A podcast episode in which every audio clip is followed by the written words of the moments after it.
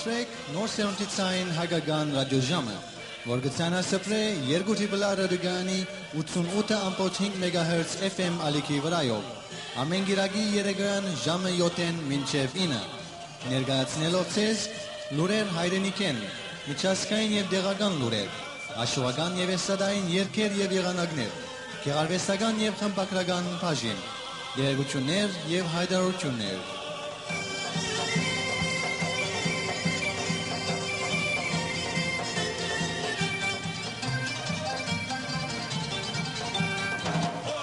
Նոր սերունդ մշակութային միությունը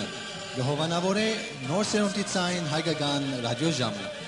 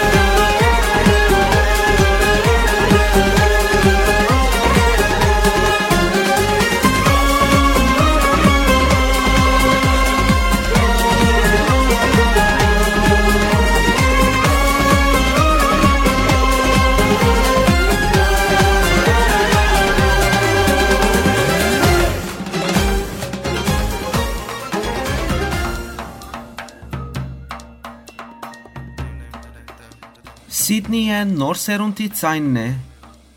Բարի երեգո սիրելի ունգընտիրներ, բարի երեգո Զանիին, Գարոին եւ Շիրազին գողմե։ Այսօր դեկտեմբեր 18 2022-ն է։ Միացած ենք ցեզի 2 ժամ շարունակ ներկայացնելու նոր սերունդի ցայն հայկական ռադիոժամի մեր այսօրվան հաղորդումը։ որի թեպ 2022 թվականի մեր նախավերջին հաղորդումն է։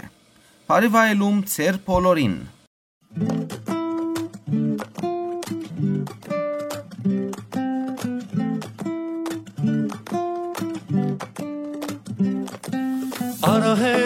Արահետներ, արահետներ, նման ու տարբեր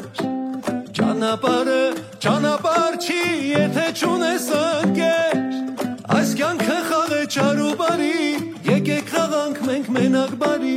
Այս կյանքը խաղ է չար ու բարին, եկեք խաղանք մենք բարին Չի կարելի չէ, չի կարելի, չի կարելի չէ, չի կարելի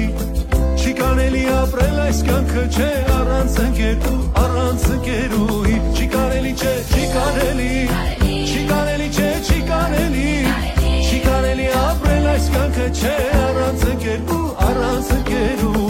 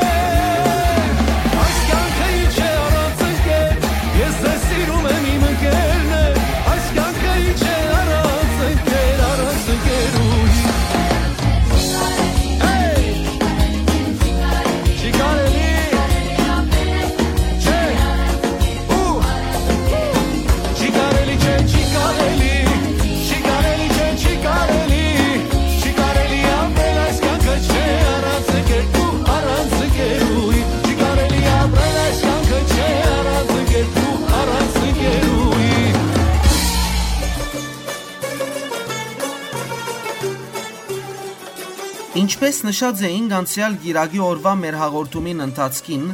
Ավստրալիո մոտ Հայաստանի Հանրապետության արտագարկ եւ լիազոր առաջին տեսփան Արեգ Հովանիսյան արդեն ստանցնած է իր բարդականությունները եւ հավատարմակիրները հանձնած է Ավստրալիո ընդհանուր ղարավարիչին։ Ան միաժամանակ Հայաստանի տեսփանն է Ճապոնի, Հարավային Կորեայի եւ Նոր Զելանդիայի մոտ, իսկ նստավայրը կգտնվի Տոկիոյի մեջ։ Ինչպես հաղորդած էինք, տեսփան Հովաննիսյան անցնող օրերուն այցելեց Ավստրալիա, ուր Կեմբրայի մեջ պաշտոնական տեսակցություններուն գողքին նաև ունեցավ քաղաքային հանդիպումներ Սիդնեի մեջ։ Ան ներկա գտնվեցավ Ալեքսանդր Թբրոցի մանուկներու ամանորյան հանդեսին, իսկ քաղուտի ներկայացուցիչներուն հետ զանոթացավ Սիմոնյան ընտանիքին նախաձեռնությամբ սարկված ընդունելության ընթացքին։ Ընդունելության ներկա էր նաև սոցիալ-դեմոկրատ հնչակյան գուսակցության Ավստրալիո շրջանի վարիչ մարմինի պատվիրակությունը։ Սոցիալ-դեմոկրատնչագյան կուսակցության Ավստրալիա շրջանի վարիչ մարմինի պատվիրակությունը գլխավորությամբ պատենաբեդ ընկեր Սևուկ Kalpakyan-ի և ընկերակցությամբ փոխադենաբեդ ընկեր Ասադուր Հաջյանի ու ընկեր Հարութ Օղջյանի երկուշաբթի՝ 12 թեքտեմբերի 2022-ի հետմիջօրեին տեսակցեցավ Ավստրալիայու մոտ Հայաստանի Հանրապետության արտակարգ և լիազոր նորանշանակ դեսպան Դի.Ար. Արեգ Հովհաննիսյանի հետ։ Հնչակյան գուսակցության պատվիրակությունը նախ շնորհավորեց տեսփանը ճշտոնը ստանցնելու արդիվ։ Աբա Հովաննիսյանի հետ քննարկեց հայկական հրադապ թղթազրարները, ավստրալահայ քաղաքին վերապերող հարցերը եւ Սպյուրք Հայաստան համագործակցության հերանեկարները։ Իսկ ամսուն 13-ին Հայաստանի Հանրապետության արտագարկ եւ լիազոր տեսփանը ցանոթացում է հանդիպում ունեցավ Ավստրալիո մեջ կորձող հայկական լրատվամիջոցներու ներկայացուցիչներուն հետ։ Կոլստոն ջեմարանին մեջ կայացած հանդիպումին նոր սերունդի ցայն հայկական ռադիոժամը ներկայացուց Զանի Նազարյան Օկչյանը։ Անայժմ հագիրճ կբատմե նշյալ հանդիպումին մասին։ Ավստրալիո, Նոր Զելանդիայի, Ճապոնի եւ Հարավային Կորեայի մոտ Հայաստանի Հանրապետության արտագարկ եւ լիազոր տեսման Արեգ Հովաննիսյանի հետ մեր հայկական լրատվամիջոցներու հանդիպումը տեղի ունեցավ Գոլստոն վարժարանի մեջ։ Հանդիպումը նախարարից մներ փոխադարձ ճանաչումի։ Մենք ցանոթացանք նորանշանակ տեսփանին եւ ինք հնարավորություն ունեցավ իմանալու, թե ինչպիսի դբակիր ցայնային եւ արցանց լրատվամիջոցներ կգործեն այս քաղուտի մեջ։ Յուրաքանչյուրին հագիրճ պատմականը, աշխատանքային թաշտը, հետաքրքրություններն ու հնարավորությունները։ Բարոն Տեսպանին հետ ապա քննարկեցինք համակորձակցության միջոցները։ Իր մե հետաքրքրվեցանք իմանալ, որ տեսփանությունը ինչպիսի ակնկալիքներ ունի հայկական լրատվամիջոցներեն։ Փոխանակեցինք հասցեներ հետակա հաղորդակցության համար։ Բարոն Հովանիսյան մասնավորապես հորդորեց մեզի հետևիլ տեսփանության կորձունեության եւ անհրաժեշտության բարակային նաեւ գապ հանդիսանալ Ավստրալիո ոչ հայկական լրատվամիջոցներուն հետ։ Ան միաժամանակ կարևորեց համացանցի ինգերային հաղորդակցության հարթակներուն միջոցով տեսփանության կորձունեության զանոթացումն ու դարաձումը։ Ուրեմն Նոր սերունդի ցայն հայկական ռադիոժամի խմբագին անունով անգամը եւս կշնորհավորենք բարոն Արեքովանիսյանը Ճապոնի, Հարավային Կորեայի եւ Նոր Զելանդիայի գողքին նաեւ Ավստրալիո մոտ Հայաստանի Հանրապետությունը ներկայացնելու բադիվը ստանցնելուն արտիվ։ Անոր գմախտենք բարեփեր ծառայություն եւ վստահենք, որ Ավստրալիա Հայաստան հարաբերությունները մեծապես պիտի օգտվին տեսփանի ներկայությամբ։ Նաեւ պիտի փառքավաճի այս քաղուտին գաբը մայր հայրենիքին հետ։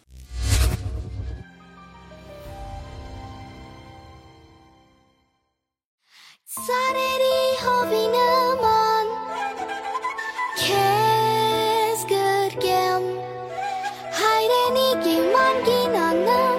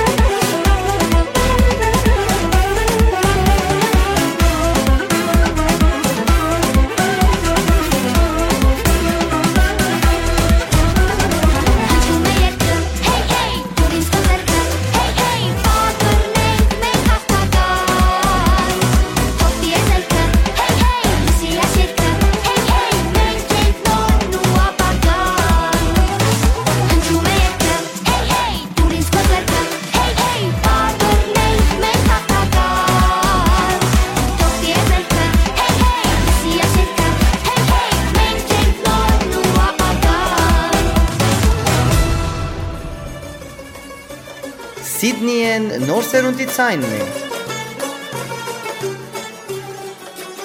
Կահուտային լուրերով Ռայդ քաղաքի քաղաքապետական խորհուրդը դեկտեմբեր 13-ին կոմարեց արդագարգ նիստը,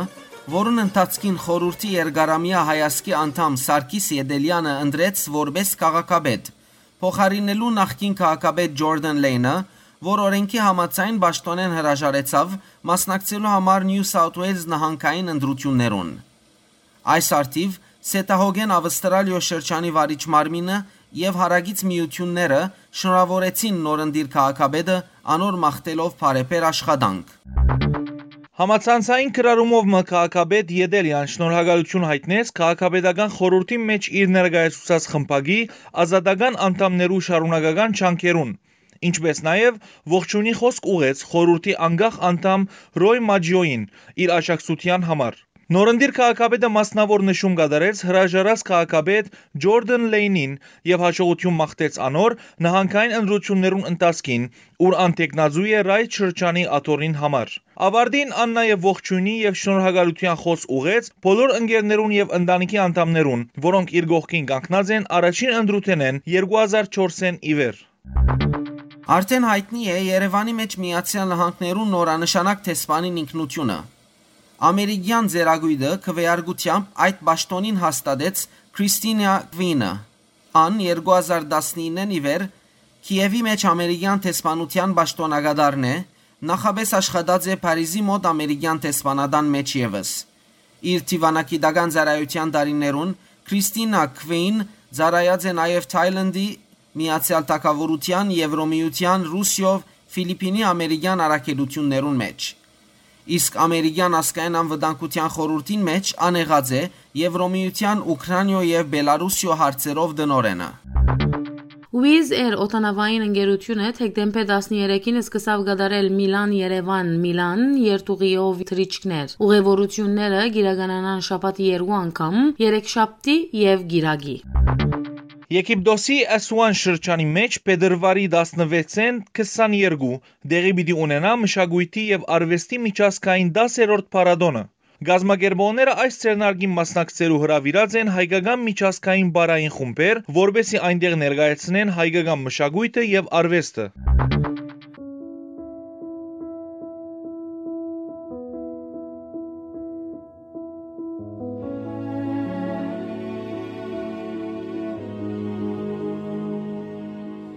կարմիր վայրի վարդեր նա խոստացավ ու հեռացավ կյանքնով այդ օրվանից վայրի դարձավ ու բարկացավ ճակատին գրված ուղին դու չես փոխի պիտի անցնես քո ճամփին հազար փորձանք ու տարապանք դեռ կտեսնես իմ հեքիաթ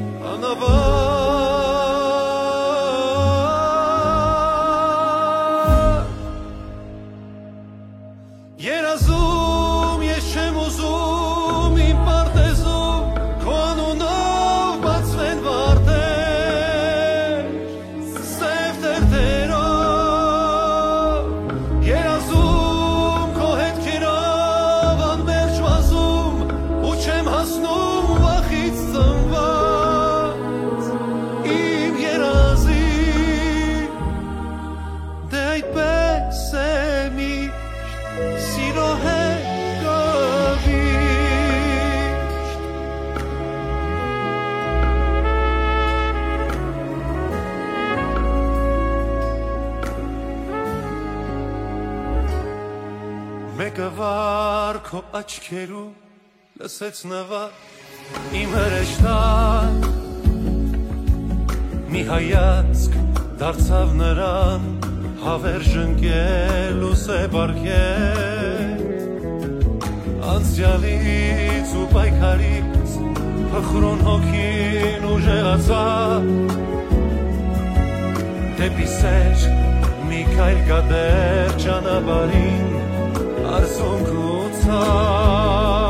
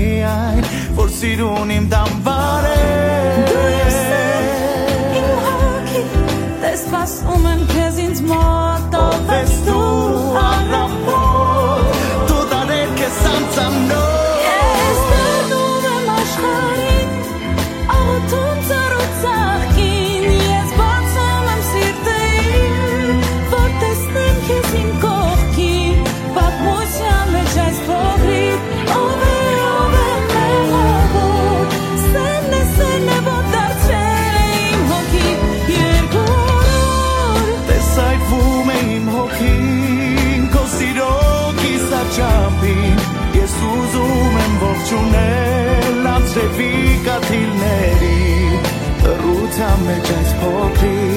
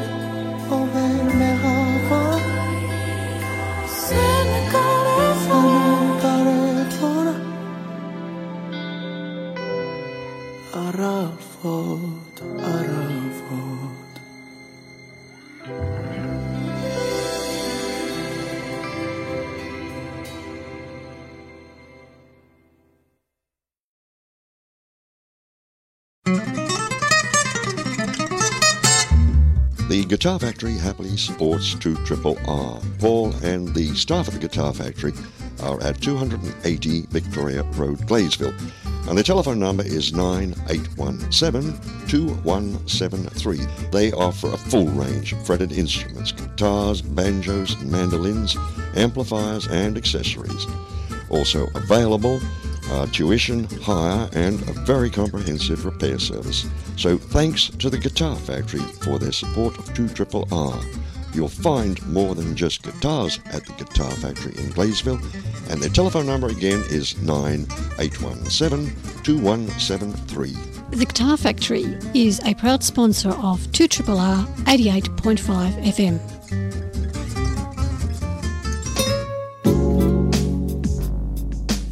Are you or a loved one in need of an aged care facility? The St Elizabeth Aged Care Facility and Nursing Home is situated in Dean Park, just 40 minutes drive from Sydney CBD on a beautifully landscaped and leafy 3.9 hectares. There are group therapy sessions with qualified staff, spiritual counselling, outings and celebrations for birthdays and Catholic holidays. For more information, please contact the St Elizabeth Aged Care Facility and Nursing Home at 1 Simons Road, Dean Park, 2761, or telephone 8818 8500. The St Elizabeth Aged Care Facility is a proud sponsor of 2RRR. Your cactus. Hardly, with Cactus Imaging doing your printing work. Their size, scale, and quality delivers world class solutions, including grand format printing like Billboards, banners, vehicle wraps, street furniture, retail displays, and interior signage, building wraps and hoardings. fabric printing. Go to cactusimaging.com.au to see for yourself. 2RRR sponsor, Cactus Imaging, a whole new meaning in printing.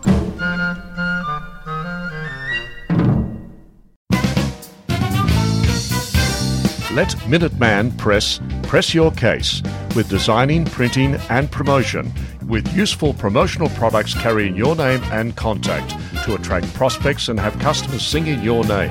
and brochures and flyers to relay key messages in an easy to digest format, graphically appealing, carefully scripted, and expertly printed. Yes, let 2RRR sponsor Minuteman Press press your case. For a free quote, go to minutemanpress.com.au or come on in to 234 Victoria Road, Gladesville. Would you like to get in touch with announcers on 2RRR or simply find out what's on? Then why don't you check out our website www.2rrr.org.au. That's 2rrr.org.au, where you can download a copy of our program guide or sign up to become a member. 2RRR, it's your community station.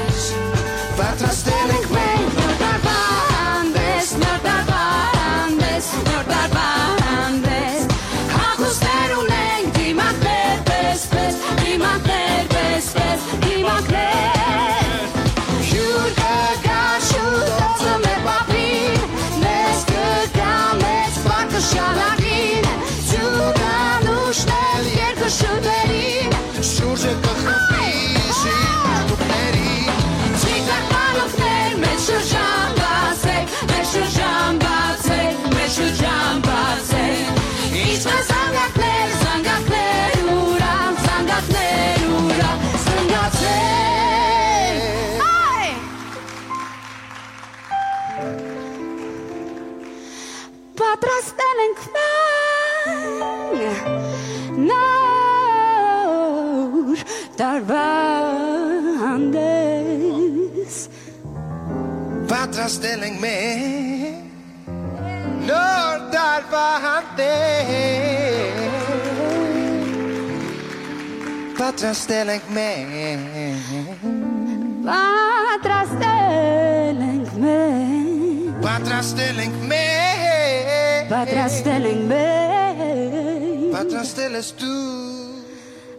Պատրաստել եմ ես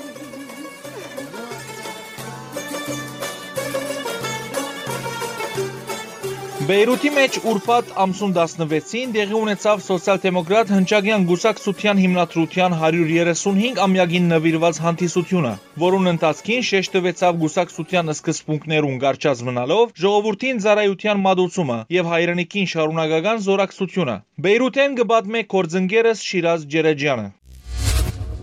Սոցիալ-դեմոկրատ հնչագյան գուսակցության հիմնադրության 135-ամյակի դոնագադարություն տեղի ունեցավ Բեյրութի Սենքյոր վարժարանի տահլիջին մեջ,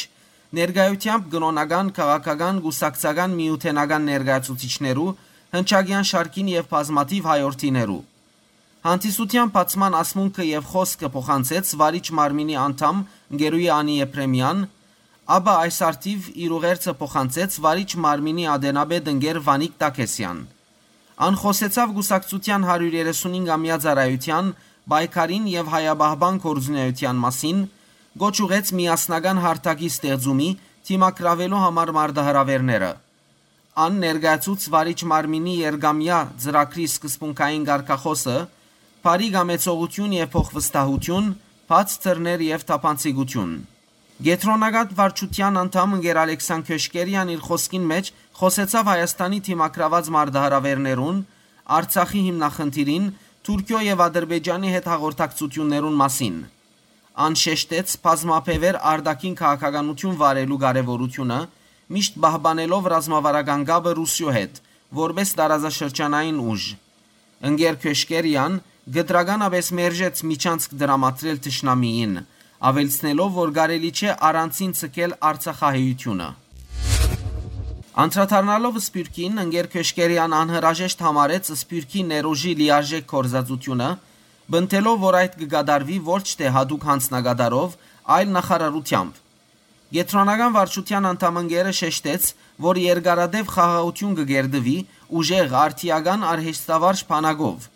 Անոր խոսքով Թուրքիա պետք է առանց նախաբայմանի բանա Հայաստանի հետ սահմանը։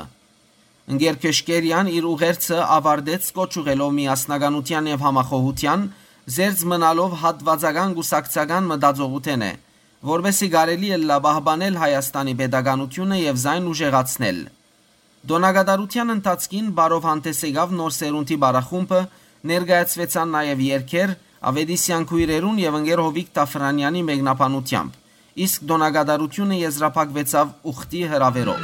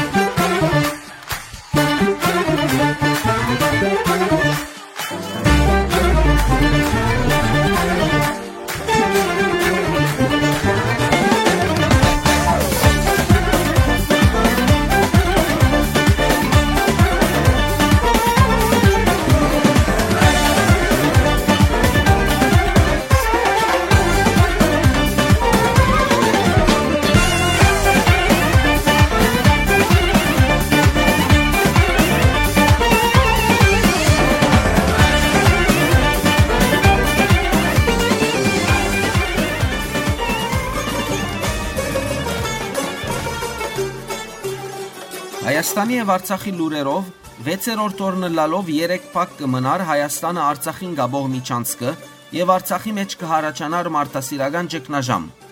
Խնդիրը սկսավ ամսուն 12-ին, երբ փակվեցավ Արցախը Հայաստանին գաբող միակ ջամփան Լաչինի միջանցքը,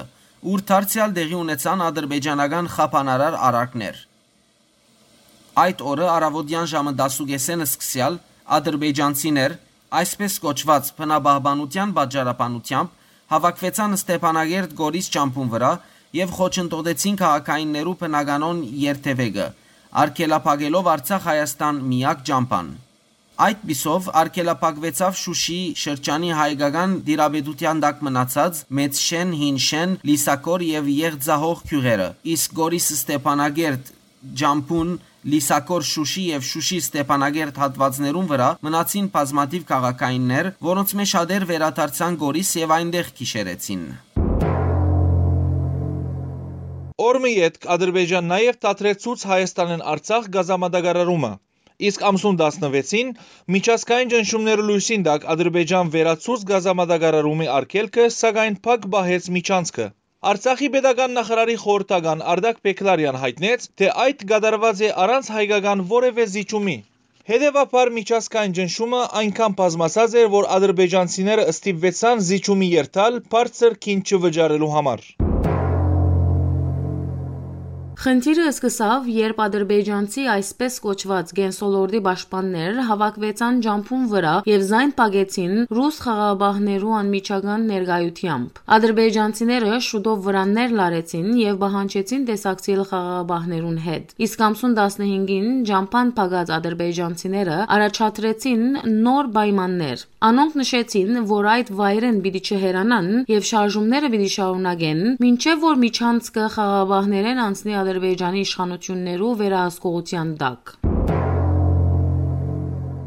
Արցախի մեջ մտահոգություններ հարաճացան մասնավորապես չերուցման համար գազի, սննդամթերքի եւ թեղորայքի անբավարարության գաբակցությամբ։ Հայրենի լրատվամիջոցներ իրենց հաղորդումներում մեջ ներկայացուցին Արցախի մեջ կորձող տեղակորձներու մեկնաբանություններն ու մտահոգություններ, որոնք մասնավորապես առնչված են ցավազրգիչ, չերմության թեմ բայկարող, արյան ջնշումի, շաքարախտի, սրդանոթային հիվանդություններու վերապերող տեղերուն։ Տեղակորձները գսեն, թե իրենց բաշարը ամենօրյա թրությամբ կհասներ Գորիսեն, սակայն ջամփու փագումեն յետք այդ դարձած է անհնար։ Նաև որոշակի մտահոգություն կա երեխաներու սննդամթերքի անբավարարության առումով։ Իսկ Արցախի հիվանդանոցներուն մեջ արգա էր միայն չերուցումի խնդիր, սակայն թեղերու եւ բժշկական այլ սարքերու բաշարը եւս կրնա շուտով սպարիլ եւ այդ բարակային գա ավելի լուրջ խնդիրներու մտավախություն։ Արցախի հանրապետության pedagogan նախարար Ռուբեն Վարդանյան շեշտեց, թե անցնող երկու օրերուն ստեղծված վտանգավոր վիճակը հաղթահարելու միակ ջամփան միասնությունն է։ Համապատասխան մարմիններուն հետ ընդլայնված խորհրդակցության ընթացքին Վարդանյան ընդգծեց, թե հագարակ արգապարտ մարդահրավերներուն պետք չէ մատնվել խոճաբի, այլ անհրաժեշտ է համագարկված ու պատասխանատու աշխատանք։ Վարդանյանի գլխավորությամբ դեղի ունեցավ աշխատանքային խորհրդակցություն, որուն ընթացքին արձարծվեցան միջանցքի փակումին պատճառով հարաճած խնդիրները։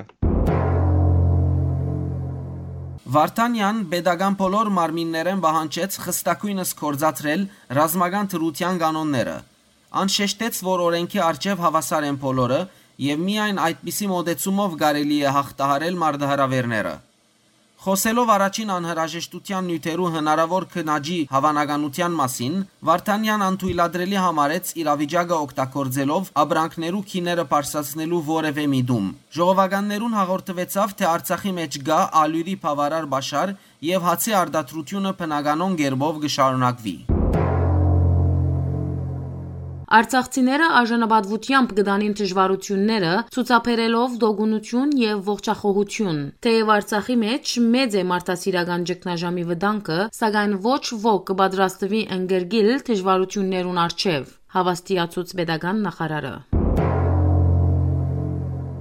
Արցախի իշխանություններուն գոչով Ստեփանագերդի մեջ 3 դեղի ունեցավ ժողովրդային հավաք, ցույց տալու, որ Արցախցին ուժ է եւ միասին է։ Արցախի արտաքին գործերու նախարար Դավիթ Բաբայան հայտարարեց, թե Ադրբեջան հանդգնապար գործե գործանել 2020-ի նոյեմբեր 9-ի Երագոմանի համացայնությունը։ Ըստ Բաբայանի, խնդիրը այլևս չի վերաբերիր միան խաղաբահներուն, այլ անհրաժեշտ է Յահկի Մինսկի խմբագին գոմե հստակ միջամտություն եւ քաղաքական մագարտակով հագատարծություն։ Բաբայան քրություններ ուղարկեց միջազգային գարույցներուն ու Երևանի մեջ շարք մտեսպանություններու, բահանջելով անհաբաղ միջամտել եւ գանխել մարտահրավերական աղետը։ Ան սակայն ցավ հայտնեց, որ միջազգային հանրությունը դակավին չի ջնշեր Բաքուի վրա։ Բաբայանը հասանկեց, որ եթե միջազգային հանրությունը կայլերու չցերնարգե, ապա գթարնա Ադրբեջանի ցեղասպան ծրակիրներուն մասնագիծը։ Նախարարի պաշտոնակատարը նշեց, թե Ստեփանագերտ Գարաչարգե ռուս խաղաբահներուն դալ մագի ապահովության խորհրդի հովանավորություն։ Ան Եվրոմիութենեն բահանջեց հասցեական դադարել Բաքուի արարքները։ Բաբայան այլ քիծի վրա փողոքեց, որ Ադրբեջան չի վերադարձներ հայկերիները եւ գմերժե խոսիլ բադանտներու մասին։ Իսկ Արցախի թեմի առաջնորդ Վրթանես եպիսկոպոս Աբ รา համյանն ուղերձով մահաստատեց, թե Արցախի հանդեպ սերն է այն ուժը, որ պետք է կոդեբնթե թիմանալու բոլոր դեսագի դժվարությունները։ Հայաստանի վարչապետ Նիկոլ Փաշինյան համացանցային քրարումով մահազանգեց, թե Արցախի մեջ ապրող 120.000 մարդ հայտնված է բադանտի ղարքավիճակով։ Twitter-ի վրա գդարված երկու քրարումով Փաշինյան հիշեցուց, որ ըստ Երագոմանի համացայնության միջանցքը կգտնվի խաղաղաբահներու վերահսկողության տակ, իսկ Ադրբեջան պետք է բահբանե երթևեկող մեքենաներուն անվտանգությունը։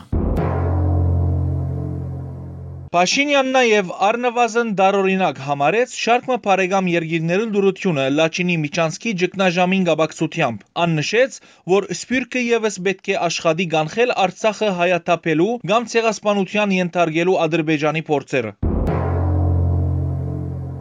Փաշինյան անհեթեթ ու դքեթ համարեց այն բնդումները, որ Հայաստան փանավոր խոստում տված է Ադրբեջանին միջանցք տալու մասին։ Ան գահագատարցեր գարկմա ինտիմատիրներու, որոնք կխորհին, թե Ադրբեջան Լաչինը փագած է, որովհետև չէ կորզատրված Բաքուին միջանցք տալու հայկական փանավոր խոստումը։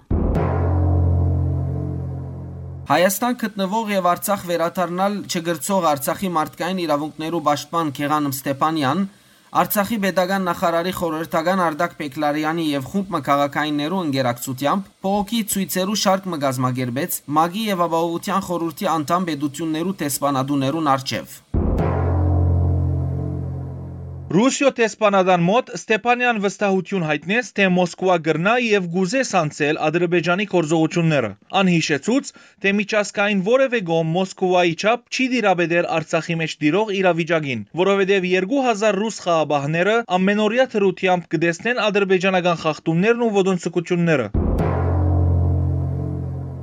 Իսկ Երևանի մեջ Եվրոմիության գրասենյակներուն արչև դեղի ունեցած նստածույցին ընթացքին Փեկլարյան հայտնեց, թե Ադրբեջանի հանցակորձությունները հետևանք են Եվրոմիության ու միջազգային հանրության անկորձության։ Փեկլարյան հստակեցուց, թե իրենք ոչ թե խնդրանք կներկայացնեն միջազգային հանրության, այլ կբահանջեն կորզատրել բարդականությունները։ Իսկ ամերիկյան տեսփանադան արչև հավաքվելով ցուցարարները նետեցին թուղթե օտանավեր Վաշինգտոնին գոչ ուղելով բանալ օթային մարտահրավերական միջանցք։ Արցախի մարդկային իրավունքներու պաշտպանը նստածույցին ընթացքին ամերիկացիներուն գոչ ուղեց դեր գանկնիլ մարդկային իրավունքներուն։ Թատրեցուցեք ադրբեջանական բռնությունները, ջանցեք Արցախի անկախությունը։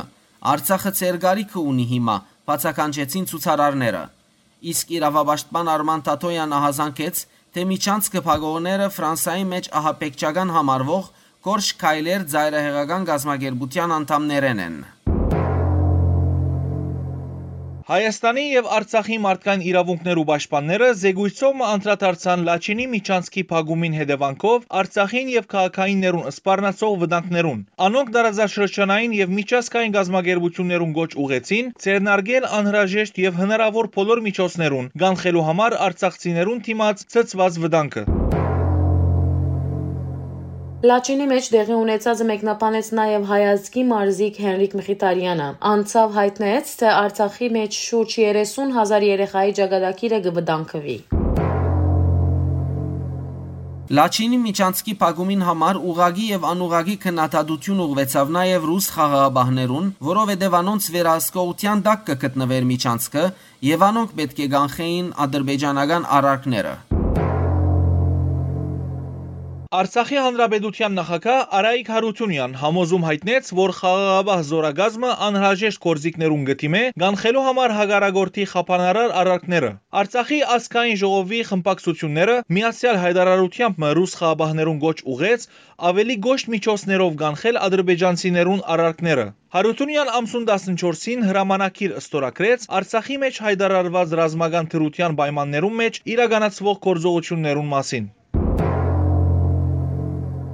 Ան որոշեց գենսական նշանակության բոլոր աշխատանքները շարունակել ռազմական թրության աշխատանքային իրավիճակով, անհրաժեշտության բարակային սահմանապակել Արցախի դարածքին ազատ դեղաշարժի իրավունքը եւ արգելել pedagogan պաշտոնյաներու Արցախեն ելքը։ Հայաստանի վարչապետ Նիկոլ Փաշինյան հաղորդակցություն ունեցավ Ռուսիո նախագահ Վլադիմիր Պուտինի հետ, արձարձելու Լաչինի Միչանցկին հետ ստեղծված խնդիրները, ինչպես նաև լուծումի միջոցները։ Փաշինյան կարևորեց, որ անխափան գապ ապահովելու ուղղությամբ ռուս խաղաղաբահներու առաքելությունը իրականացվի հետևողական քայլերով։ Պուտինն նաև զրուցեց իր ադրբեջանցի պաշտոնակից Իլհամ Ալիևի հետ, քննարկելու համար Երագոմանի համացայնության գադարումը։ Հայաստանի ազգային ժողովը 57 թեր ցայներու մեծամասնությամբ Ռուսիո գոչ ուղեց կորձողություններու ցերնարգել գդարելու համար Երագոմանի համացայնության գեդերը։ Ազգային ժողովի նախագահ Ալեն Սիմոնյան հույս հայտնեց, որ ռուս ընկերները այս անգամ մեզի հուսախապ չեն ներ։ Մեծամասնություն գազմող քաղաքացիական պայմանագիր խմբակցությունը նշեց, թե Ադրբեջան կփորձե վարգապեգել ռուս խաղաբահները։ Իսկ խմբակցության երեսփոխաններեն Վիկեն Խաչատուրյան Երևանի մեջ Ռուսիո տեսփանին առաջարկեց այցելել Լաչինի Միչանցկ, ուր գխայդարագվի իր բեդությունը։ Մույս կողմէ Ադրբեջանի նախագահի աշխատակազմի արդակին քաղաքականության հարցերով հանձնագետար Հեքմետ Հաջիև բնտեց, որ ջամփան արկելապագած են ոչ թե ադրբեջանցի բնաբահբանները, այլ ռուս խաղաբահները։ Հաջիևի համաձայն ադրբեջանցիները բարձավես կփորձեին կանխել իր խոսքով կողծված բնական բաշարի դեղափոխումը, ոչ թե խոչընդոտել երթևեկությունը։ Հետևաբար ջամփան պագած ադրբեջանցիներուն միացան նաև ադրբեջանական ոստիկանության հadoop ուժերը։ Գրավել ուզեցի Արցախը մեր հայգալա Ասերին է խառնացի Ընկան գորան չկացա Երբ գրավել ուզեցի Արցախը մեր հայգալա Ասերին է խառնացի Ընկան գորան չկացա Մենք մարդիկներ հնչագյան, ազարության դրոշինդան, հմբրված ենք ոմբայքար, երթակ և ենք տվարար, մենք մարդիկներ հնչագյան, ազարության դրոշինդան, հմբրված ենք ոմբայքար, երթակ և ենք տվարար, երթակ և ենք տվարար,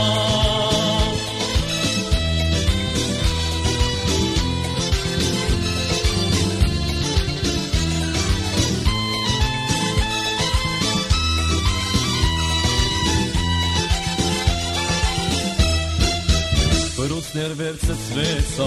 դեմը վայրակ ոսոքի, վրեժի ցայներ բարձրացա, սդերեն մեր հայերի, բրուցներ վերցծվեցա, դեմը վայրակ ոսոքի, վրեժի ցայներ բարձրացա, սդերեն մեր հայերի։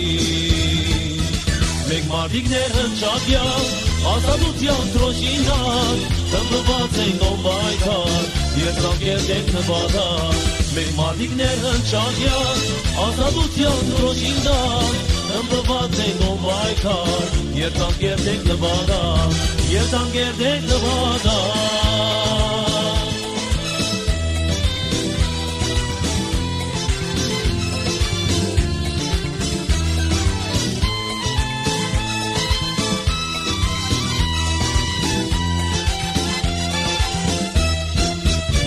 ադամ ազատություն, ապավ է որ համբեր է, մեր հողերու պրգություն, մեր ուշերով բիտվեր է,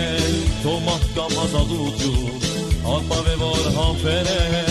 մեր հողերու պրգություն, մեր ուշերով բիտվեր է,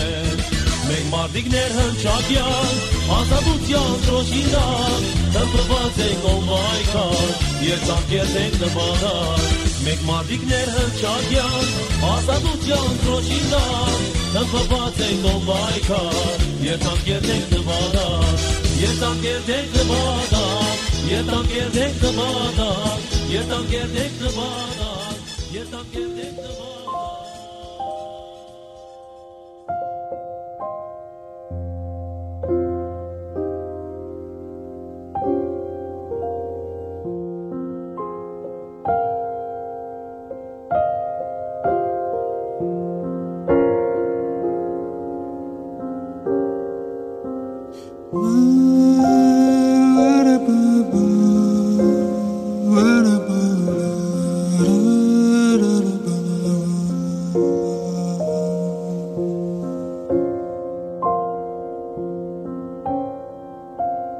Mm-hmm.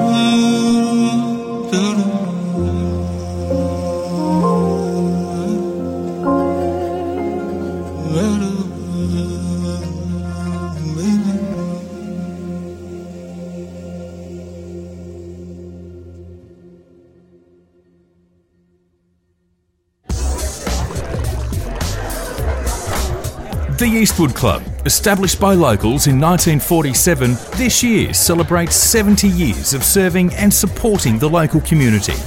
The Eastwood Club, the perfect place to socialise, watch the game on the big screen, place a bet, or have your function.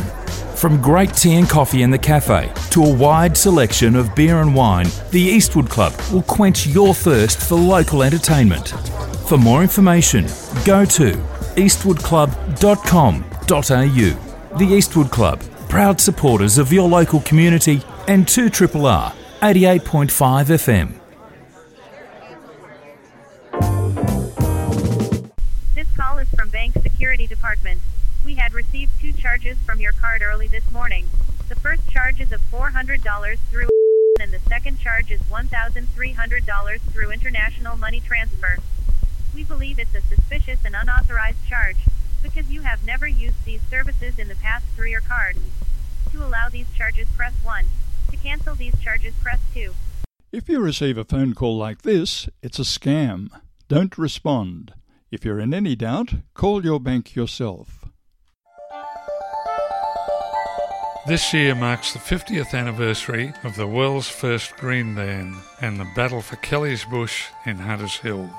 Kelly's Bush, previously the site of a tin smelter, was famously saved from development by dedicated conservationists in 1971. Since 1995, dedicated bush care volunteers have carried out the legacy of the Kelly's Bush Battlers to work hard to preserve the site for future generations. The site boasts a huge range of native plant species. More natives, ground cover, and potentially trees will be added in the lead up to the 50th anniversary.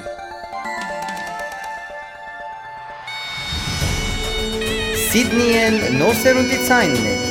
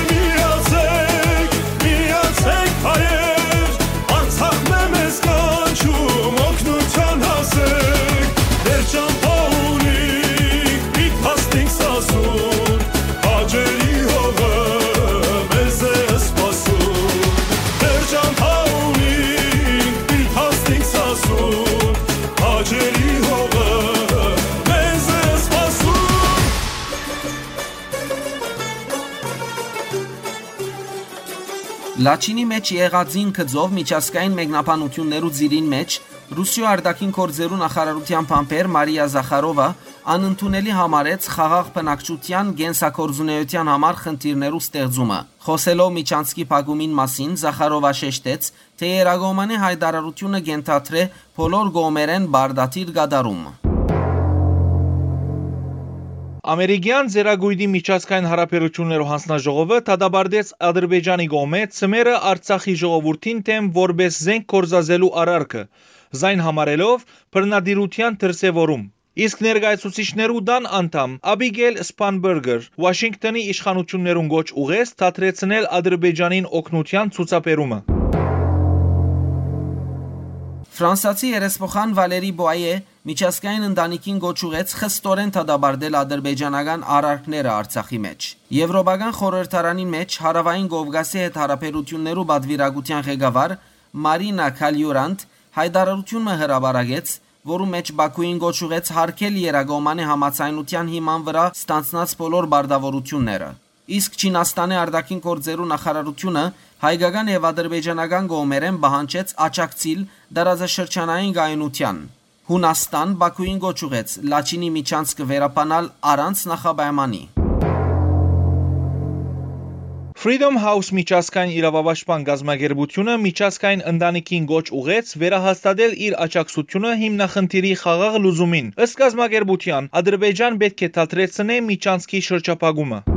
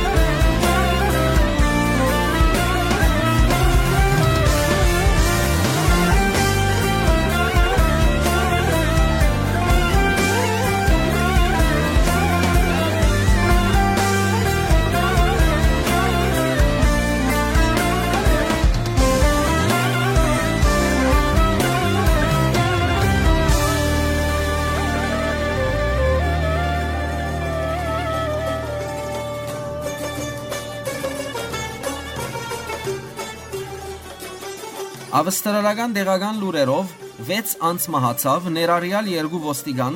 երբ ապահովական միջադեպը տեղի ունեցավ Ավստրալիո արևելյան Queensland նահանգի քյուղական Wembella շրջանին մեջ։ Դեղական իշխանությունները բնտեցին, թե ոստիկանությունը դեղեցությունը ստացած էր անհետ գործված անձի մասին։ Ոստի շրջուն չոգատը ուղարկած էր համապատասխան բնակարանը որոնելու համար։ Իսկ երբ ոստիկանները մուտք կորցած են նշյալ դունը, ենթարկված են ցաներ գրագոցի, որուն հետևանքով զոհված են 26 եւ 29-ամյա երկու ոստիկաններ, թեթև որ են վիրավորված են ուրիշներ։ Հրացկության հետևանքով նաև մահացած է 58 տարեկան հարևանը, մինչ ապահովական ուժերը արագ միջամտության ճոգատ ուղարկած են միջաթեպի վայր, ուր գասկածելիներուն հետ դեղի ունեցած է հրացկության փոխանակում։ Փախումը ավարտած է 3 զինյալներու մահով։ Ոստիկանությունը հայտնեց, թե մահացած հանցակործերն են վարժարանի մդնորենը, անոր եղբայրը եւ վերջինիս գողագիցը։ Եվ մինչ ամբողջ երգիրը սուքի մատնվեցավ, զոհված ոստիկաններուն համար վարչապետ Անտոնի Ալվենիզի դեղի ունեցածը համարեց ահավոր եւ անարգ ոչիրմը, որ գոդրած էր զոհված ոստիկաններու ընտանիքներուն եւ ընկերներուն սիրտը։ 8 տարի առաջ, գրեթե այս օրերուն, Սիդնեի գետրոնական հատվածի Lind կաֆե սրճարանին մեջ տեղի ունեցած էր ողբերգական ահապեկրական գործողությունը, երբ զինյալը ենթադրաբար բայսագին մեջ բահված ագանով մուտ կորձած էր սրճարան եւ բադանտ վերցուցած այնտեղ գտնվող 18 անձերը, ներառյալ պաշտոնյաներն ու հաջախորդները։ Գործողությունը դեվեց քանի մժամ, եւ երբ սրճարանի դնորեն 34 տարեկան Թորի Ջոնսոն սպանվեցավ զինյալին ցերամբ, ոստիկանության հարդուկ ուժերը իսկույն միջամտեցին եւ չեզոքացուցին ոչրակորձը։ Հրացիկության փոխանակումին պատճառով զոհվեցավ երկրորդ քաղաքայինը 38 տարեկան Բաշտոնյա Կետրինա Դոսենը։ Արյունալի միջատեբեն 8 տարի հետ ահապեգիչը սպաննած ոստիգանը հրաբարակեց գործողության մասին պատմող իր քիրքը եւ լրատվամիջոցներեն խոսեցավ դեղի ունեցածին մասին։ Անբատմեց, թե ինչպես ահապեգիչը վնասազերծել է առաջ բահմա աչք աչքի նայած էին։ Officer A ծածկանունը գրող ոստիգանին իսկական անունը բնականաբար դակավին կմնա քախնի։ Սակայն ան պատմեց, թե ինչպես սրճարան մուտք կորզած բահուն համոզված էին, որ պիտի զոհվին։ Սակայն մտածած էին ներխուժումը կատարել կարելի եղածին չափ ապահով, խնայելու համար բադանտներուն կյանքը։ Հետաքրքրականորեն New South Wales նահանգի ոստիկանությունը գնտիմանար նշյալ քիրքի հրադարագության եւ նույնիսկ Սպային նախկին խմբագիտ զինվորներուն արկիլած էր ներգա գտնվիլ Քիրքի հրաբարագումի հանդիսության, այնպես ինչպես հաղորդեցին դեղական լրատվամիջոցները։ Ահապեգիչը սպանած սպան կորձոութենեն իդ թիմակրաված էր որոշ հոգեխոց, տրոմա, հետևաբար դուրս եկած էր ապահովական ցանցեն։ Ան քիրքը գրած էր որպես հոգեխոցի տրոմայի վիճակը PTSD-ին հաղթահարելու միջոց։ Քիրքի խորակիրն է Tiger Tiger Tiger The Lind Cafe Siege Իրանի արտաքին գործերու նախարարությունը իր մոտ կանչեց Թեհրանի մեջ Ավստրալիո տեսփանը եւ բողոքեց Իրանի ներքին հարցերուն գծով Ավստրալիո վարչապետին կատարած հայտարարություններուն թեմ։ Թեհրանի պատասխանատուները հստակեցուցին, թե Իրանի ցույցերուն գծով ավստրալական մեկնաբանությունը չի ծառայել երկկողմանի բարեկամական հարաբերությունները խորացնելու ճանկերուն։ Իրան նաեւ առաջարկեց Քեմբրային ներկայացնել Իրանի մեջ տեղի ունեցած զարգացումներուն ճշգրիտ մեկնաբանությունները։ Վրա հասած է ամառը, սակայն Ավստրալիո արևելյան հատվածը մանավանդ Սիդնեի շրջանը գշարունակե թիմակրավել զարմանալի գլիմամը։ Երկու օր առաջ նահանգի որոշ հատվածներու մեջ հայտարարվեցավ սաստիկ գլիմայի վտանգ։ Մինչ այդ հարավային Ավստրալիո նահանգին մեջ ողողումներ տեղի ունեցան, որոնց պատճառով ամբողջությամբ ողողեցավ գարավաններու սպոսայքիմը Murray Քեդի ճուրերու ողողումին պատճառով։ Ավստրալիո ողիմբիական պատմության ամենեն հաջողակ մարզիկը լողորտուհի Էմա Մքիենը 3 շաբթի ամսուն 13-ին հրաշալի ելույթ ունենալով Ավստրալիո կանանց հավաքականը առաջնորդեց աշխարհի 4 անգամ 100 մետր ազատ լողի մրցումի ոսկե մեդալին, ընթացքին նաև հադելով այս մրցումի համաշխարհային մրցանիշը։ Երբ 28 տարեկան Մքիեն լողավազան նետվեցավ,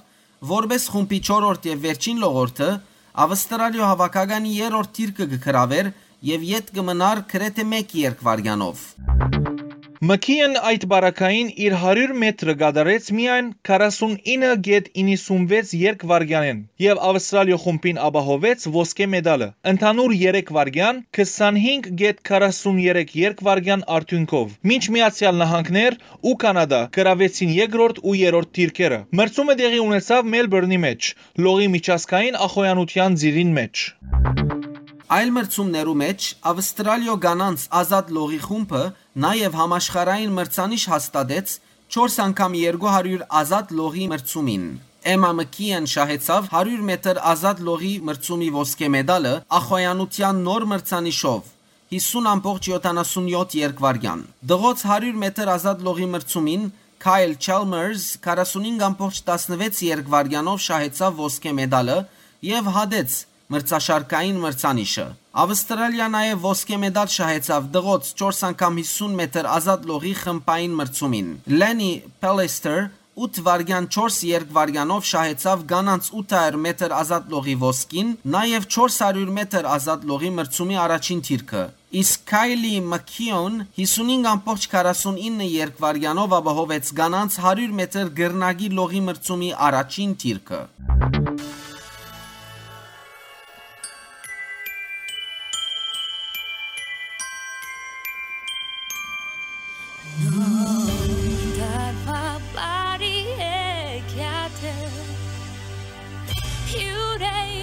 Հյուրեին զուքեզ եկեն Այս գիշեր ամբողջ կաղակը Ձյամպատիներով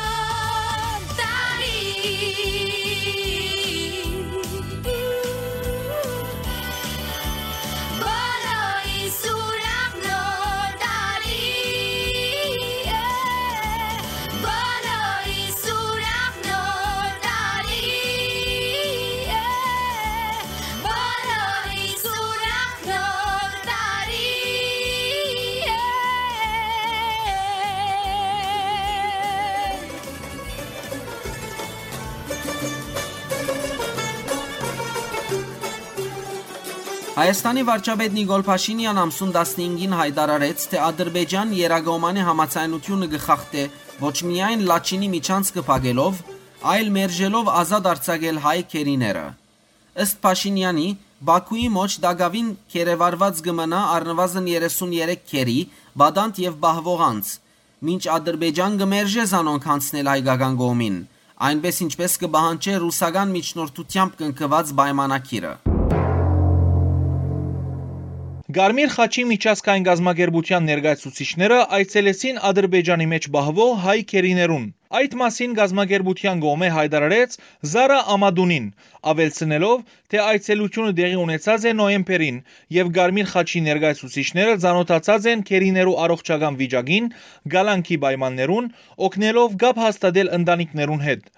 Ամադունին սակայն չբացահայտեց քերիներուն թիվը։ Ռուսիո արտաքին գործերու նախարարության անկախ պետություններու հասարակապետության երգիրներու հարցով պատասխանատուներեն Դենիս Կոնչար հայտարարեց, թե Գովգասի տարածաշրջանային 3 առավել 3 ցեվաչապով համակորձակցության հարթակի երկրորդ նիստը գրնագայանալ հարաճիգա ամիսներուն։ Անոր խոսքով այժմ տեղի կունենան գազագերբչական աշխատանքները։ Նշենք, որ այս հարթակին մաս կգազմեն Հայաստանը, Ադրբեջանը, Վրաստանը, Թուրքիան, Ռուսիան ու Իրանը իսկ ռուս քաղաքապետ եւ արտաքին գործերու նախարարության գիտաշխատող Նիկոլայ Միլաև հայտարարեց, թե Մոսկվա վերադեսության պիտի չընթարգե իր մոդեցումները Արցախի մեջ խաղաղաբահ առաքելության գաբակցությամբ։ Հարավային Կովկասի հարցով Եվրոմիության հadoop ներկայացուցիչ Թոյվո Քլար իր ղարքին հայտարարեց, թե Անկարա շատ բան կրնա առաջարկել Երևանի ու Բաքուի միջև հարաբերություններու ղեկավարումին համար։ Քլար անցնող օրերուն դեսակցեցավ Թուրքիո արտաքին գործոս նախարարին հետ AK World Forum համաժողովի մասնակցության ծիրին մեջ։ Քլարի համաձայն Եվրոմիությունը աշխուժորեն կփորձի վստահության մտնոլորտ ստեղծել Երևանի եւ Բաքուի միջև։ Իսկ Հայաստանի ազգային ժողովի նախագահի տեղակալ եւ Թուրքիո հետ երկխոսության բանակնած Ռուպեն Ռուպինյանն հնարավոր համարեց, որ Հայաստանն ու Թուրքիան շուտով սկսին օթային ուղիղ փեռնափոխադրումներու։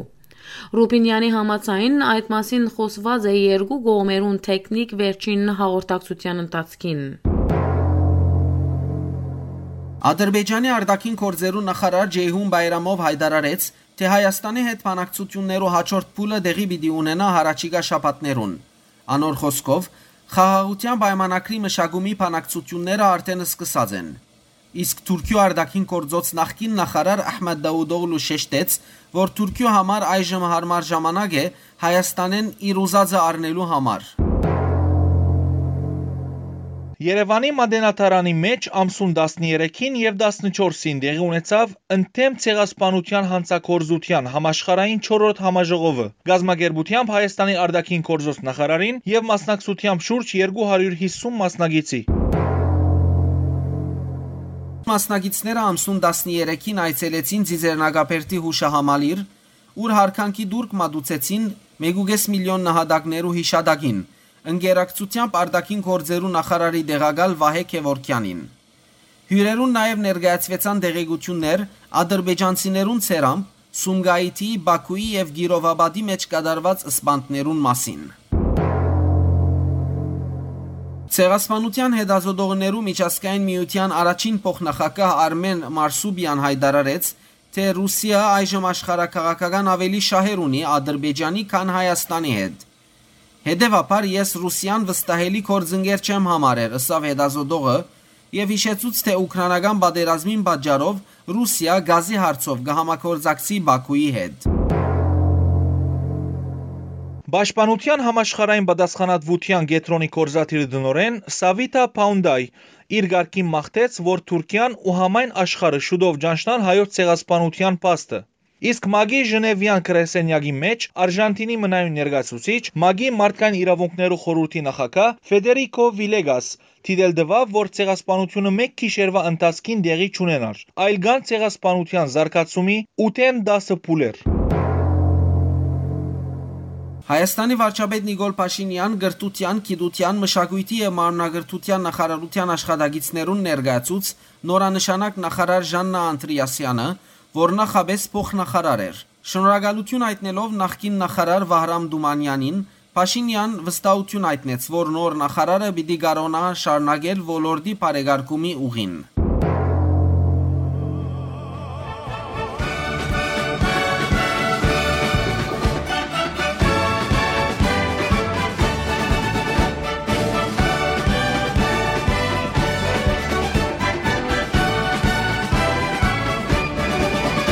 Ընչեց անքեր տագնապարի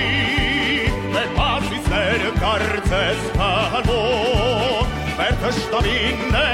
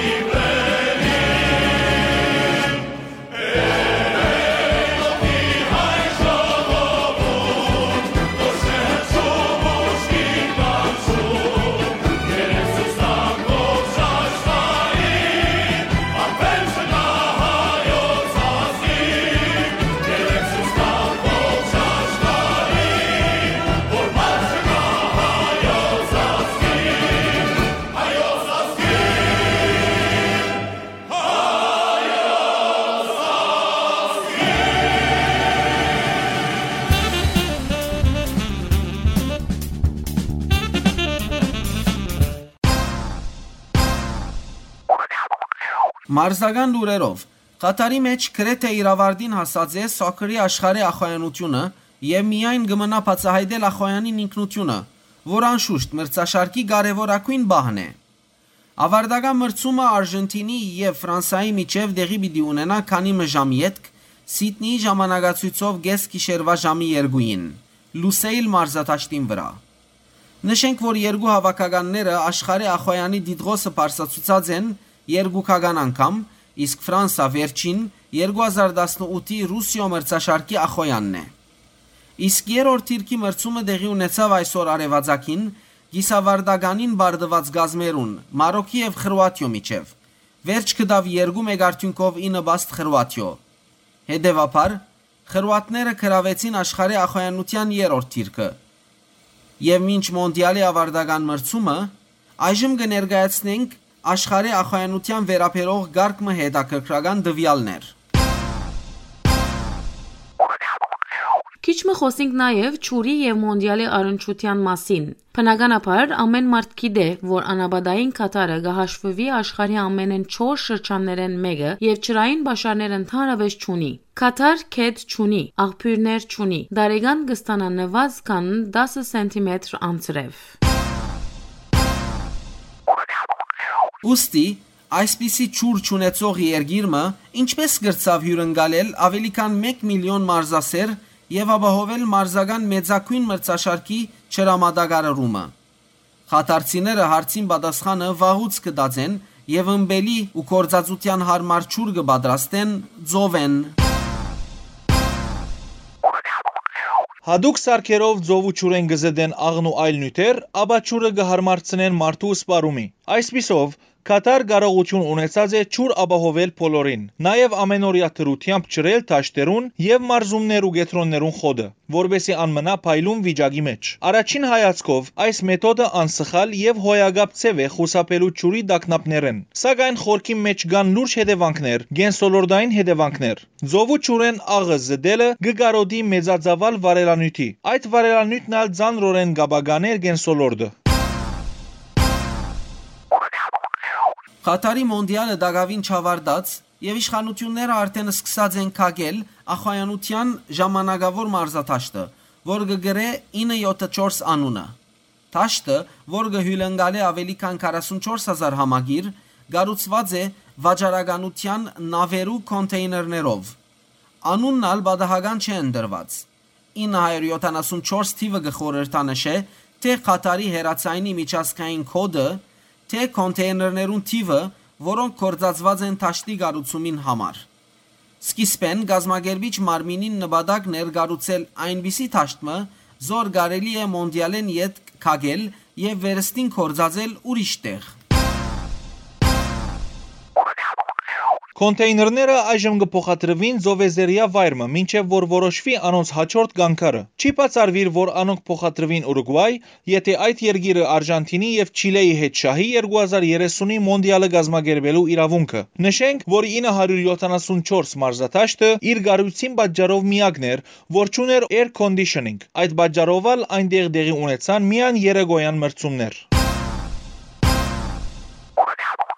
Այնինչ կվերապերի մնացյալ մարզաթաշտերուն, ապա բոլորն ալ գառուցված են այնպես, որ մոնդիալեն յետ կարելի է լա անոնց չափը գրջադել, որովհետև իր քանի միլիոն բնակիչներով Կատար գարիք չունի այսքան մեծ թաշտերուն։ Ոստի գազագերբող մարմինը կմտադրե թաշտերեն վերացնել շուրջ 200.000 նստարան եւ զանոնք նվիրել զարգացող երկիրներու։ FIFA-ի ընդհանուր քարտուղար Ջիանի Ինֆանտինո երկու օր առաջ հայտարարեց, թե իր գլխավորած համատաշնությունը այս տարվա աշխարհի ախոյանութենեն ապահոված է 7.5 միլիարդ ամերիկյան դոլարի եկամուտ, 1 միլիարդ ավելի, քան 2018-ի մոնդիալի շահը։ Ինֆանտինո նաև դիտել տվավ, որ իրենք հարաճիգա 4 տարիներուն պիտի ունենան 11 միլիարդի եկամուտ։ Աշխարհի ախոյանության մասին հետաքրքրական այլ դեղեցություններով մարզական ցանոթ Adidas ընկերությունը իր հաջախորդներուն հորդորեց չբահանջել Արժենտինի խմբապետ Լիոնել Մեսսի անունը գրող տարազներ, որովհետև աշխարհի մեջ չէ մնացած այդ տարազներեն։ Ընկերությունը հայտարարեց, թե անագնկալի մատնված է դարազի վաճառքով եւ այժմ ոչինչ կրնագադարել, որովհետև իր բոլոր վաճառատուներուն եւ արցանց հարթակներուն վրա չկա Մեսսիի դարազ իսկ բանջը շատ մեծ է։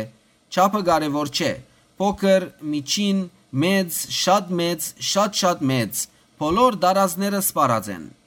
Adidas այժմ միջոցներու ցերնարգած է, որբեսի հնարավորինս արագ Մեսսիի դարազներ դբե, մանավանդ եթե Արժենտին դառնա աշխարհի ախոյան։ Նշենք, որ չկա Adidas Abrankanişi դարազ հակվող ովևէ մարզիկ, որուն դարազը կվաճառվի այնքան շատ, որքան Մեսսիինը։ Thank.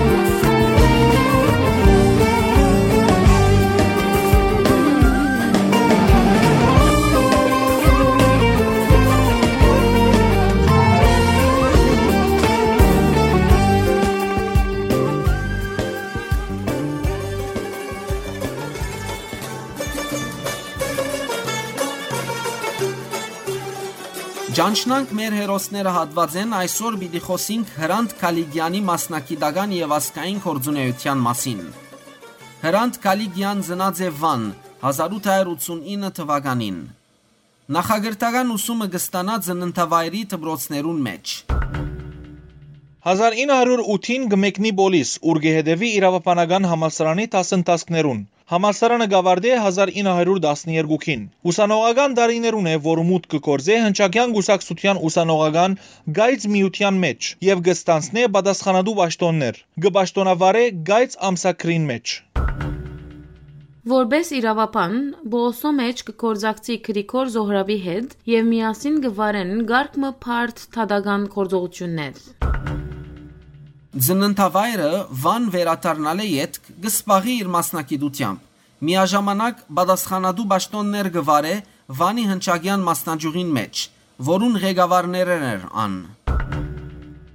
Վանի մեջ Հրանտ Կալիգյան կհամարվի հմուտ օրենսկետ։ Դունը գլեցվի շահակորձված եւ խապեպայություններ ուզող կացած չկավոր մարդկանց հավաքավայրի, որոնց տադական պաշտպանությունը սիրահոժար գերբով կստանցնե Հրանտ Կալիգյան։ Վրա գահացնին արհավիրքի օրերը։ Վանի հնչագյան ղեկավարության ցերպակալության ժամանակ Հրանտ Քալիգյան խույս կուտա եւ գանցնի ընդհատակ։ Վանի ինքնաբաշխանության օրերուն որպես հնչագյան գուսակցության ներկայացուցիչ մաս կգազմե Քերակույն շտաբին 5 հոգինոց գազմին։ Արամի եւ Եգարյանի հետ շատ մեծ ներդրում կունենա ինքնաբաշխանության գազմագերբումի կորձին մեջ։ Ռուսական բանակներու եւ հայկական գամավորական քունտերու Վան մուտքեն յետք Կալիգյան կշարունակե իր հասարակական աշխատանքը։ Իսկ Վանի ընդհանուր նահանջին գանցնի Գովգաս։ Անմիջական մասնակցություն կունենա արևմտահայ համակումարը գազմագերբելու կորձին մեջ։ 1916-ի մայիսին Զորավար Անտրանիգի նախակահությամբ Թիֆլիսի մեջ բացված արևմտահայ համակումարը կգազմե 5 հոգինոց կորզաթիր մարմինը, որուն ադենաթբիրը գտարնա Հրանտ Կալիգյան։ Ան այս կորզաթիր մարմինին մեջ եւս բծախնդրությամբ եւ բադասխանատվությամբ կգադարե իր աշխատանքը, միաժամանակ շարունակելով գուսակցական կորձունեությունը։ 1917-ի հունիսին Թիֆլիսի մեջ կմասնակցի գուսակցության համաժողովին, իսկ 1918-ին գնդրվի Հայաստանի ապահովության խորհրդի 8 հոգինոց գազմին մեջ որբես քարտուղար։ Դարիմի յետք 1919-ին գմեկնի Բոլիս եւ գմտնե գուսակցության Երգիր օրաթերթի խմպակրության գազմին մեջ։ Իր օրերուն Երգիր գտարնա Բոլսո ամենեն հեղինակավոր եւ դարաձում կդած օրաթերթը։ Գմասնակցի Բոլսո եւ շրջագայքի 5-րդ պատգամավորական ժողովին եւ գնդրվի Կորզաթիր մարմինի անդամ։ 1922-ին Հրանտ Կալիգյան գվերադառնա խորհրդային Հայաստան եւ մինչեւ 1938 պաշտոններ կստանցնե արտարատադական համագարկին մեջ, թարնալով Թադական Պարսակույն վերահսկողական բաժնի վարիչ, Քերակույն Ադյանի նախակահի դեղակալ, Թադախազի դեղակալ, Թադարանի քաղաքացիական վճռապեկ հանձնախումբի նախակահ եւ այլ պաշտոններ։ Գմասնակցի Երևանի Պետական Համալսարանի հիմնադրության եւ կնշանակվի դնդեսական իրավունքի ամբիոնի վարիչ, ապա իրավապանական բաժանմունքի դեգան։ Գտասավանթե քաղաքացիական եւ դնդեսական իրավունքի նյութերը։ Գահամարվի խորտահայ իրավագիտության հիմնադիրներեն մեկը։ Ունի իրավագիտական շարք աշխատություններ։ Յանքի ընթացքին Հրանտ Քալիգյան միշտ համակորձակցության մեջ կլա հնչագյան մեկ այլ ղեկավար Ժիրայր Միրզախանյանի հետ, որ նույնպես ծնած էր Վան եւ մասնակցած էր իրավապանության ոլորտին մեջ։ Քալիգյանի ժամանակագիցները բարձր կգնահատեն անոր մտային կարողություններն ու նկարակիրը։ Տաշնակցական գոմս զինք կնկարակրե որպես գիրտ հավասարակշռված խելացի եւ համագրելի անցմը։ Սակայն իր մտավոր կարողությունները չեն խնայեր, որ ան եւս ինա Ստալինյան զոհերու շարքին մեջ։ Հրանտ Կալիգյան գնահատակվի 1938-ին։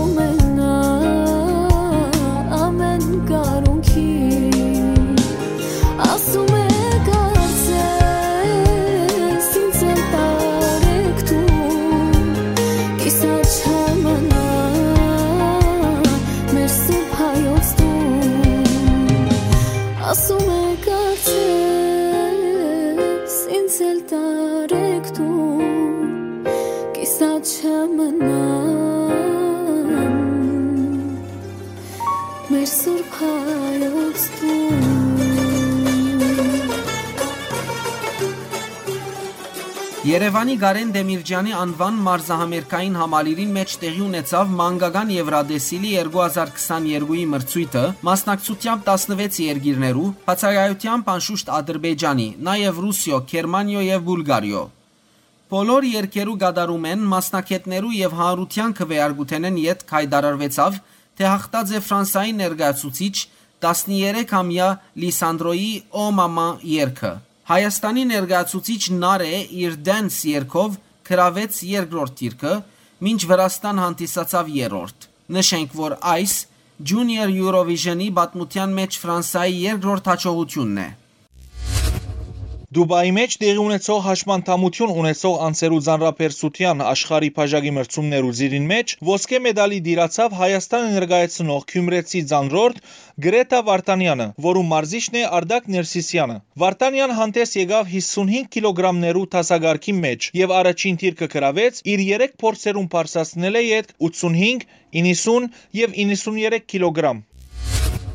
Գրետա Վարդանյանն ոսկե մեդալին արժանացավ Քումարային հաշվարկով։ Նշենք, թե աշխարհի բաժակի այս խաղարկության կմասնակցի 40 երկիր ներկայացնող 243 ձանրորդ։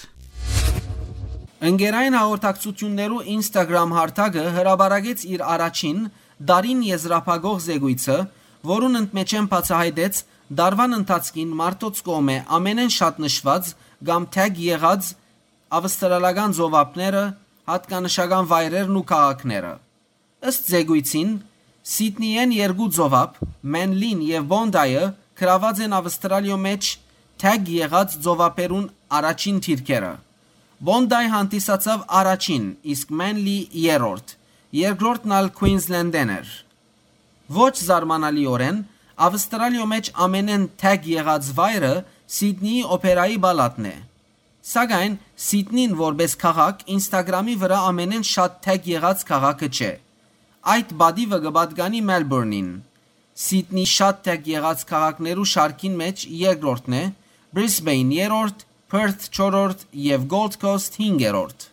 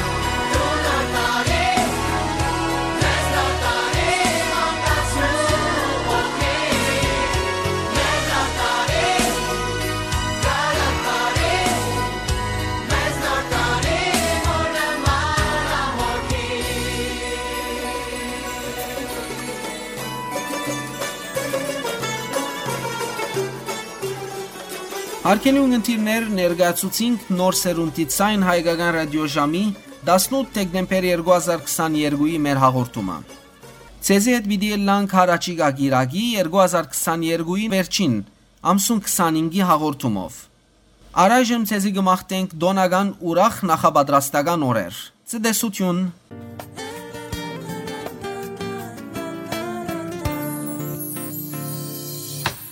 Երկնքից իբրև պարքե դու իջար իմ սերներ քե ընձի սիրտը թողեցիր կյանքս փոխեցիր չէ չկա քո նման իմ միակ իման նման ես գուզեի մեզ օրսախի մանան ես քեզի համար խելագարվիմ գա Ուրի սերնձի գրել էլ չի կրնա Քեզանով միայն ես աշխարում ապրիմ գը Ես մերնին կյանքի տոր կյանքը դերգրնա Ես քեզի համար խելագարվիմ գը Ուրի սերնձի գրել էլ չի կրնա Քեզանով միայն ես աշխարում ապրինգը Ես վերնիմ կյանքի տոր կյանքդ երգրնա Դու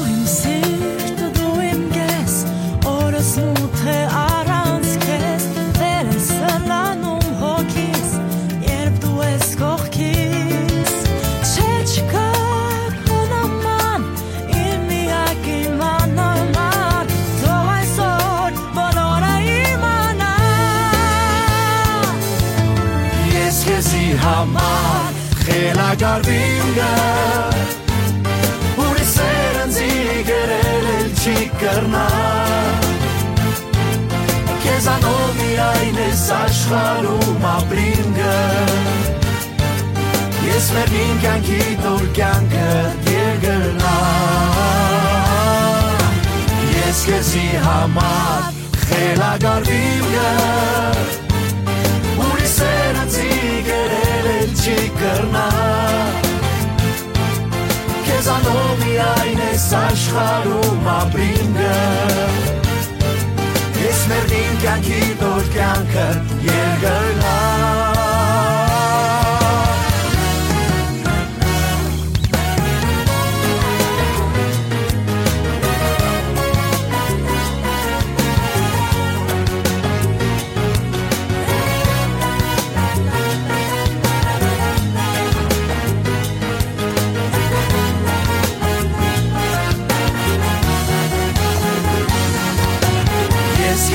համար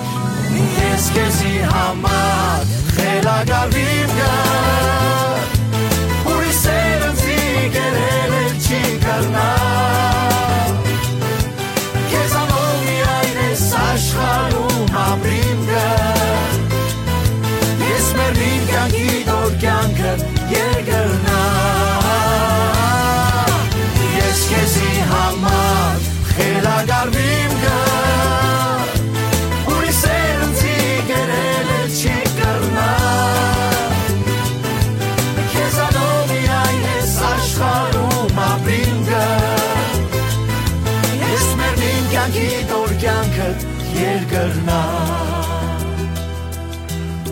Ես քեզի համար խելագարվիմ գա